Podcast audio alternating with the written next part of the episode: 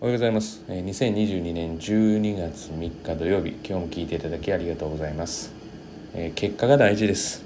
今日はこれで終わりたいぐらいです。入試が結果を問うものです。まあ、そうじゃない入試もありますが大方大学受験も高校受験も、まあ、例えば当日の試験の結果を用いて、えー、合否が決まるわけです。そこに、えー、こういう経過をたどったから見てくれっていうのはないわけですよね。だからもっと言ってみたらもう昔々で言うとインフルエンザとかも含めて、まあ、そういう措置とかが例えば入試であったのかって言ったら、まあ、なかったわけですよ。ねまあ多少なりともありましたけど今ほどそういう措置がないわけで。と考えたら今の方が温情措置が結構あるわけですよね。だから風邪をかかるのもその人のせいっていう。まあそんな感じでしたよね。まあある意味冷たい世の中だったのかなと思うんですけど。違う意味で今は冷たい世の中になってきてますが、まあ、そう考えるといつの時代もですねそれなりに良かったところ悪かったところがあってまあただ入試においては結果です。結果が全てです。はい、途中経過も当然その結果を出すための経過が大事なんですけど経過を見てもらうわけではなくて結果を見てもらうわけですから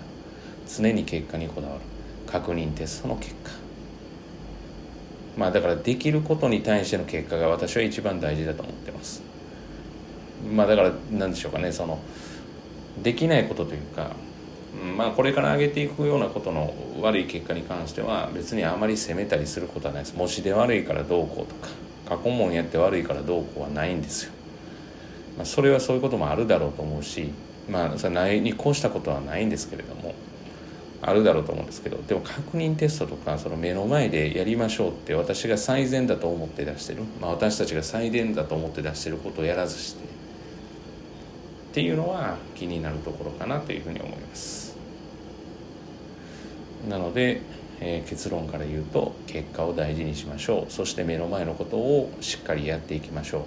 目の前のことしっかりやらない人に限ってうんまあ、あの新たな策とか、えーとまあ、やりやすい策っていうのを結構模索するというか聞いてくる模索するぐらいだったらいいんですけど聞いてくるっていうところがあるのでまあそうじゃなくてあのどうやったらいいのかっていうことを。まあだからなんですかね本当にまあ、結果が出てなくてどうしたらいいですかって聞いてきたらいや、まあ、まず目の前のことやってよっていうのが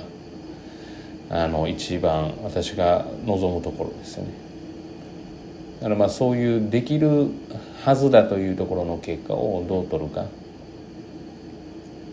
うん。まあなんか認めてほしいとかがあるみたいですけどね。認めたらそこの時点で伸びなくなりますからね。私の経験上そうなんです。私は結構褒めるとダメになる生徒が多いので。極力あまり褒めないようにしてます。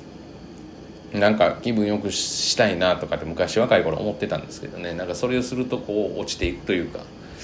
まあ、上がらないどころか落ちていくっていうことも結構あるのでまあでもやっぱりそれあるなっていうのは感じてますからあんまり言わないですね、まあ、アドラー心理学的にも良くないですし私の実体的、えー、実体験的にも良くないというふうに思っています。さあ結果を出すために